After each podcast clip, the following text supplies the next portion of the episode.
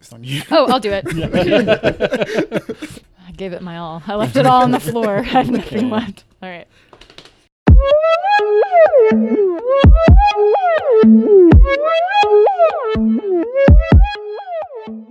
Welcome to the Poet Salon, a podcast where we talk to poets over a drink we've prepared especially for them.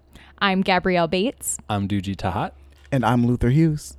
Last week, we talked with Nabila Lovelace about her work, throwing hands, all sorts of wonderful things. And this week, we've asked her to bring in a poem by someone else for us to chat about. Nabila chose the poem On Kindness by Aracelis Girmay. Let's get into it.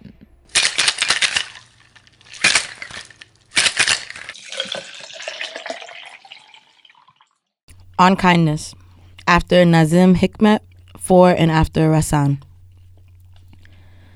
At the Detroit Metro Airport, with the turtle hours to spare between now and my flight, there is such a thing as the kindness of the conveyor belt who lends me its slow, strange mollusk foot as I stand quiet, exhausted, having been alone in my bed for days now sleeping in hotels, having spent months now without seeing the faces of my family. Somehow, its slow and quiet carrying of the load reminds me of the kindness of donkeys, and this kindness returns me to myself. It reminds me of the kindness of other things I love, like the kindness of sisters who send mail wherever you are. And speaking of mail, there is the special kindness of the mail lady who says, Hi, baby, to everyone. At first, I thought it was just me. At first, I thought it was just to me. But now I know she says, Hi, baby, to everyone. That is kindness. Two, there is the kindness of windows and of dogs. And then there was that extraordinary Sunday back at the house. I heard a woman screaming about how she was lonely and so lonely she didn't know what she'd do. Maybe kill herself, she said, over and over like a parrot in a cage, a parrot whose human parent only taught it that one sentence. Mm. I looked out the window and saw her from behind, the way she flung her arms like she was was desperate and being killed or eaten by an invisible predator like a tiger or a lion in the chest, and her voice seemed fogged out with methadone. I don't know, something. And I walked away from the window and sat angry with her for screaming and sad. And not long after, I heard her saying, What'd you say? What'd you say to me? And a man's voice, low. I could not tell if it was kind. And she said, I'll kill myself. I'm so lonely. And I did. And did I tell you yet that it was Mother's Day? Flowers and mothers, flowers and mothers all day long. And the woman saying, I'm so lonely I could kill myself. And then quiet. And the man's voice saying, It's okay. It's okay. I love you. It's okay. And this made me get up put my face again to the window to see my landlord's nephew outside, just hugging her so, as if it were his mother. I mean, as if he belonged to her. And then again, quiet. I left the window but sat in the silence of the house, hidden by shutters, and was amazed when the front door of the brownstone opened up and let the tall nephew in with his sad and cougar eyes, handsome and tall in his Carolina Brooklyn swagger. I heard heard him start to climb the stairs above me, and my own hand opened up my own front door. And though it was none of my business, I asked him, Do you know that woman out there? And do you know what happened next? He said, no. The nephew said no. He didn't know the woman out there. And he told me Happy Mother's Day as he climbed the rest of the stairs. And I can't stop seeing them hugging on the street under trees. It was spring, but cold. And sometimes in the memory, his head is touching hers. And sometimes in the memory, his eyes are closed. And sometimes she is holding him and singing to him, I love you. It's okay. I mean to tell you that everywhere I go, I hear us singing to each other this way. I mean to tell you that I have witnessed such great kindnesses as this in this, my true life. You must believe me. I mean, on a Sunday when nobody was supposed to be watching. Nobody at all. I saw this happen. The two of them hugging when nobody was supposed to be watching, but not a secret either. Public as the street, not for glory and not for a joke. The landlord's nephew ready to stand there for the woman like a brother or a sister or a husband or son, or none of these at all, but a stranger, a stranger who, like her, is an earthling. Perhaps this thing I am calling kindness is more simple than kindness, rather, recognition of the neighbor and the blue, shared earth and the common circumstance of being here, what remains living of the last two million impossible years. Ooh, Sheesh, y'all. Oh man.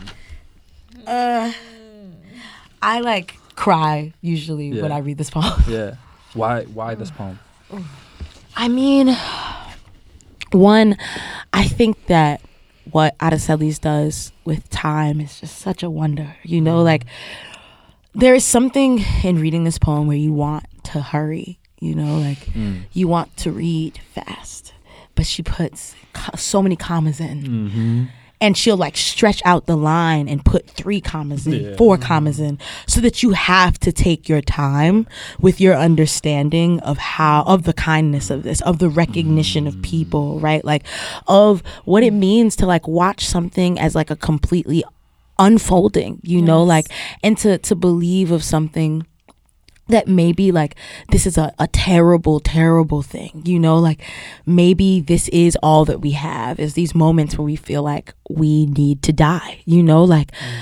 but then there is this stranger you know? Like and her rendering of this memory like that like our memories fool us mm, right? So like mm-hmm. sometimes his eyes are closed right? Like mm. sometimes her i sometimes she's hugging him and saying i love you right? Like how like our memories are, are fools you know of like our own real possibilities of what we want to hold close to ourselves and that like that is sometimes the only way to keep going mm. is like mm-hmm. the things that even if that's not exactly how it happened that this is how i have that it happened and if this is the kind of recognition and ways that we can be with each other that I can see people witnessing for no glory as she points out mm-hmm. right? Like mm-hmm. that maybe this is this is how we can be with each other. Maybe this is the truth of how we can be with each other and not the truth that we sometimes hold of just wanting to die from it all you know? Mm-hmm. Like I like all I can do sometimes is cry at this point Yeah. you know and how the that memory for her is like this balm and this talisman that doesn't really belong to her in the way that this nephew doesn't really belong to the woman that he's comforting. Um and I don't know. I feel like this just gets back to all these things we talked about in like our larger conversation with you um, about ideas like not necessarily of ownership, but um, of like what we have access to when it comes to tenderness and when it comes to love and comfort and encouragement to keep Yep. going. yep Um, and this quote, the slow and quiet carrying, um, which just really feels like how she's working with the line and with syntax. And that long opening sentence really forces you to go slowly. And I totally agree with your uh, inclination to like want to read it more quickly. And then it's like really forcing you to slow down. Yep. She wants us to sit. Yeah. You know, like she was sitting, you know, like there is something, the possibility of observation only happens when you slow down, Yeah. right? Yeah. And there's so much of that that, like, I consider while reading the poem because of how she renders it, Yeah. you know? Yeah. Yeah. It's like good pain, you Yeah. know. It's like agony is slow, but also there's like the slowness that you have to sit in to be healed. Exactly. Yes. I yes. love I love that like you know, we think of kindness so much as like a posture, right? As like a mm. sort of static thing that you become or like you do or enact. And I love that like this poem is like making the case that it is observation, right? It's sight. It's like can you slow down to see this like strange thing that is like not even a person, but like this conveyor belt that is offering you kindness, right? Yes. And then even in the re-rendering of memory, she's doing that, right? Where it's like your vision can be wrong, yes. But like it is in the vision, it is in the eyes that you have that you can see kindness, right? Yeah. Like, like kindness exists regardless of your posture. Yes.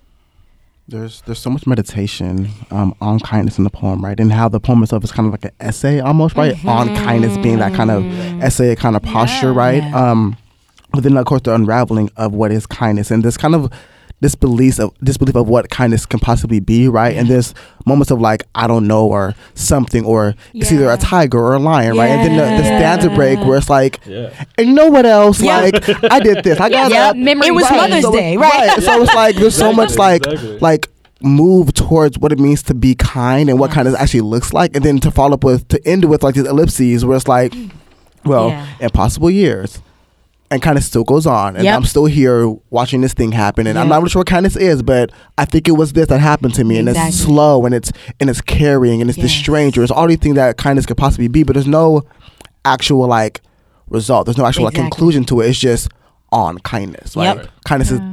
This thing that I've maybe possibly encountered with Mm-hmm. a stranger who I talked to who doesn't know the person that they were hugging. So it's like this this disbelief of these things, right? Mm-hmm. I love that. I love that stanza break so much. Hell yeah. I was just about That to bring break that is great. up. I was just about to bring that up. I'm so fascinated by the fact that this is just like two really long stanzas. Yes. Um, and that break, oh my gosh, especially hearing you read it for some reason, it really clicked home. This like one to one relationship Mm-hmm. and Mm-hmm. um, this incredibly evocative scene we get with this other woman. And then, and this made me get up. Yeah. Is like this huge moment of like, this is what it did for me. Yep. Mm-hmm. Yep. Even like that, that false death of the woman, like she's quiet, Yeah. right? So you think in your mind, like, well, did she kill herself? Like, what's going on? But then the, the man, it's okay. I love you. It's okay. Then it's like a break. Like, Yep. okay, so what's next? Exactly. And that that being the cause for her to get up, right? The break being her cause, like, well, if she if she actually killed herself, let me actually get up to what's going on in this window. But then that being another Yep. unraveling, Yeah. right? Yeah. I think that you would see it in the poem, but especially in your reading, and Mm. the, it, like highlighted the break as the moment that really like. There's a lot of self implication here, right? Like there's a lot of like, I'm not kind, Mm-hmm. right? like I am not kind, and like I don't take the posture of kindness Yeah. very much, Yeah. and it requires these um, sort of banal but like also extraordinary Mm-hmm. circumstances to like force you to get up, um, force you to break away from uh, maybe the posture of it or or the assumption of kindness and like really see really see the thing. And I think like in your reading of it, I think it really helped because yeah, just like and this made me get up and I was like, oh. Right, right, right. like this forced you to see, like that, like something Yeah. that forces you out of your normal like line of sight and whatever Mm-hmm. you're like looking on to the next thing to be like oh this here right now in this moment there is kindness and it is right there Yep. And even wanna go? I can keep going on and on. I know wish you know I can go. Fine. Um, so and even like even all these animals, right? So the donkey, right? The dog, the parrot, the lion, like the, The all these things, the turtle, all the things. ending with earthling all the Yeah. earthlings also an animal, right? So all the things I do an act of carrying something, right? An act of carrying Mm-hmm. some kind of weight to them, right?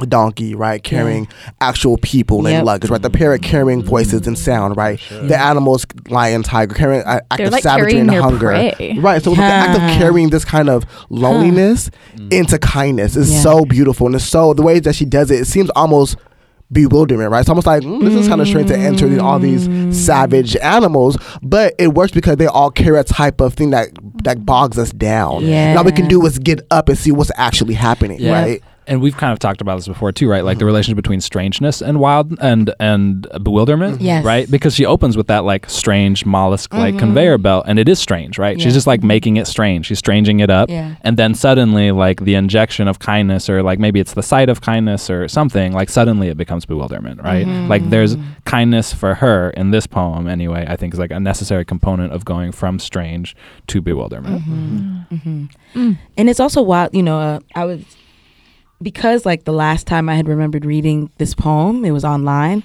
We were earlier like was this in Kingdom Animalia, right? Mm-hmm. And every time I read the donkey part, which is part of why like I was like I think it is is because I also think of Ode to Donkey that mm-hmm. she does in the same book, right? Mm-hmm. Like where she thinks about this donkey and these girls who have been witness to a mass atrocity, right? Like there is a bombing that all of these the, all these people are witnessing and uh, losing their lot uh, casualties too you know like but there's this praise to the donkey still right? Like in terms of thinking about this as a way to also praise the children as a way to also praise the place right? Like and i think that that carries over to here you know a kind of praising for the labor even right? Like a kind of mm-hmm. praising what we carry as well right? That like mm-hmm. that that has its due too in terms of a kindness that we can do to ourselves is what we mm-hmm. carry right? Like yeah. Hmm.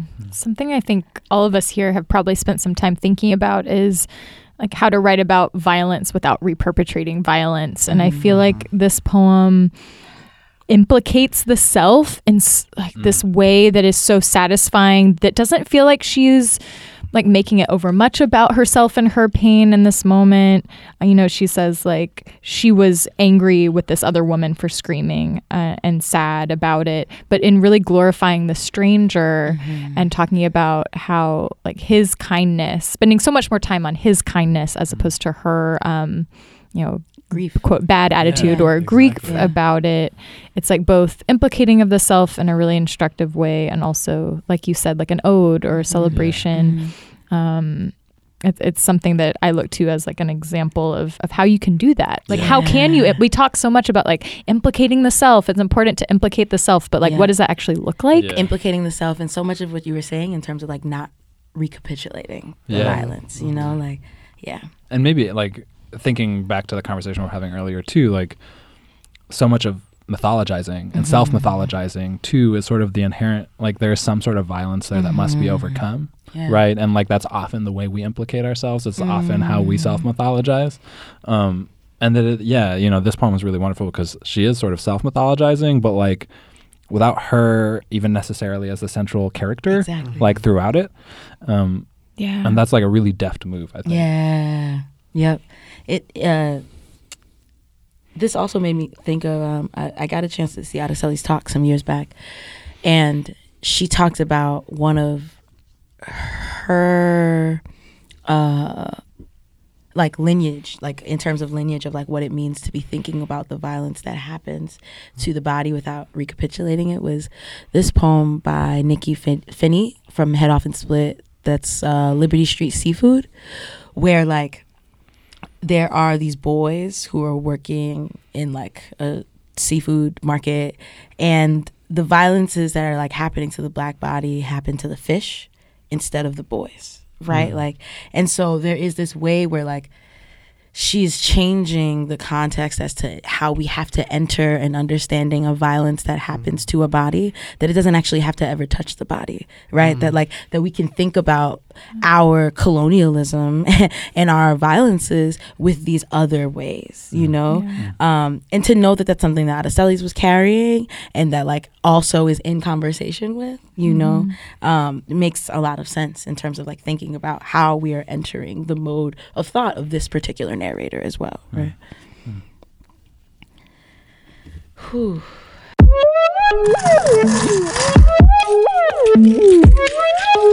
Thank you so much to Nabila. Thank you to the Jack Straw Cultural Arts Center. Thank you to my mama and her mac and cheese.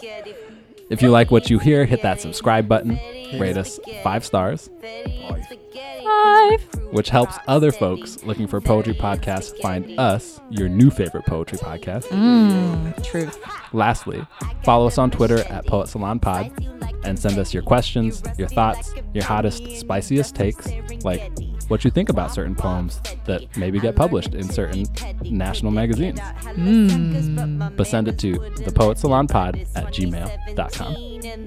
Bye. In the White House, people wouldn't listen. Now they quiet as a church mouse. I don't wanna play house. I was born to run this, building up my fortress, stacking up the mattress. You wanna this? Gonna show you these hands. Gonna take on these streets. Gonna show you who's man's. Cause my crew mob steady. Fetty and spaghetti. Fetty and spaghetti. Fetty in the.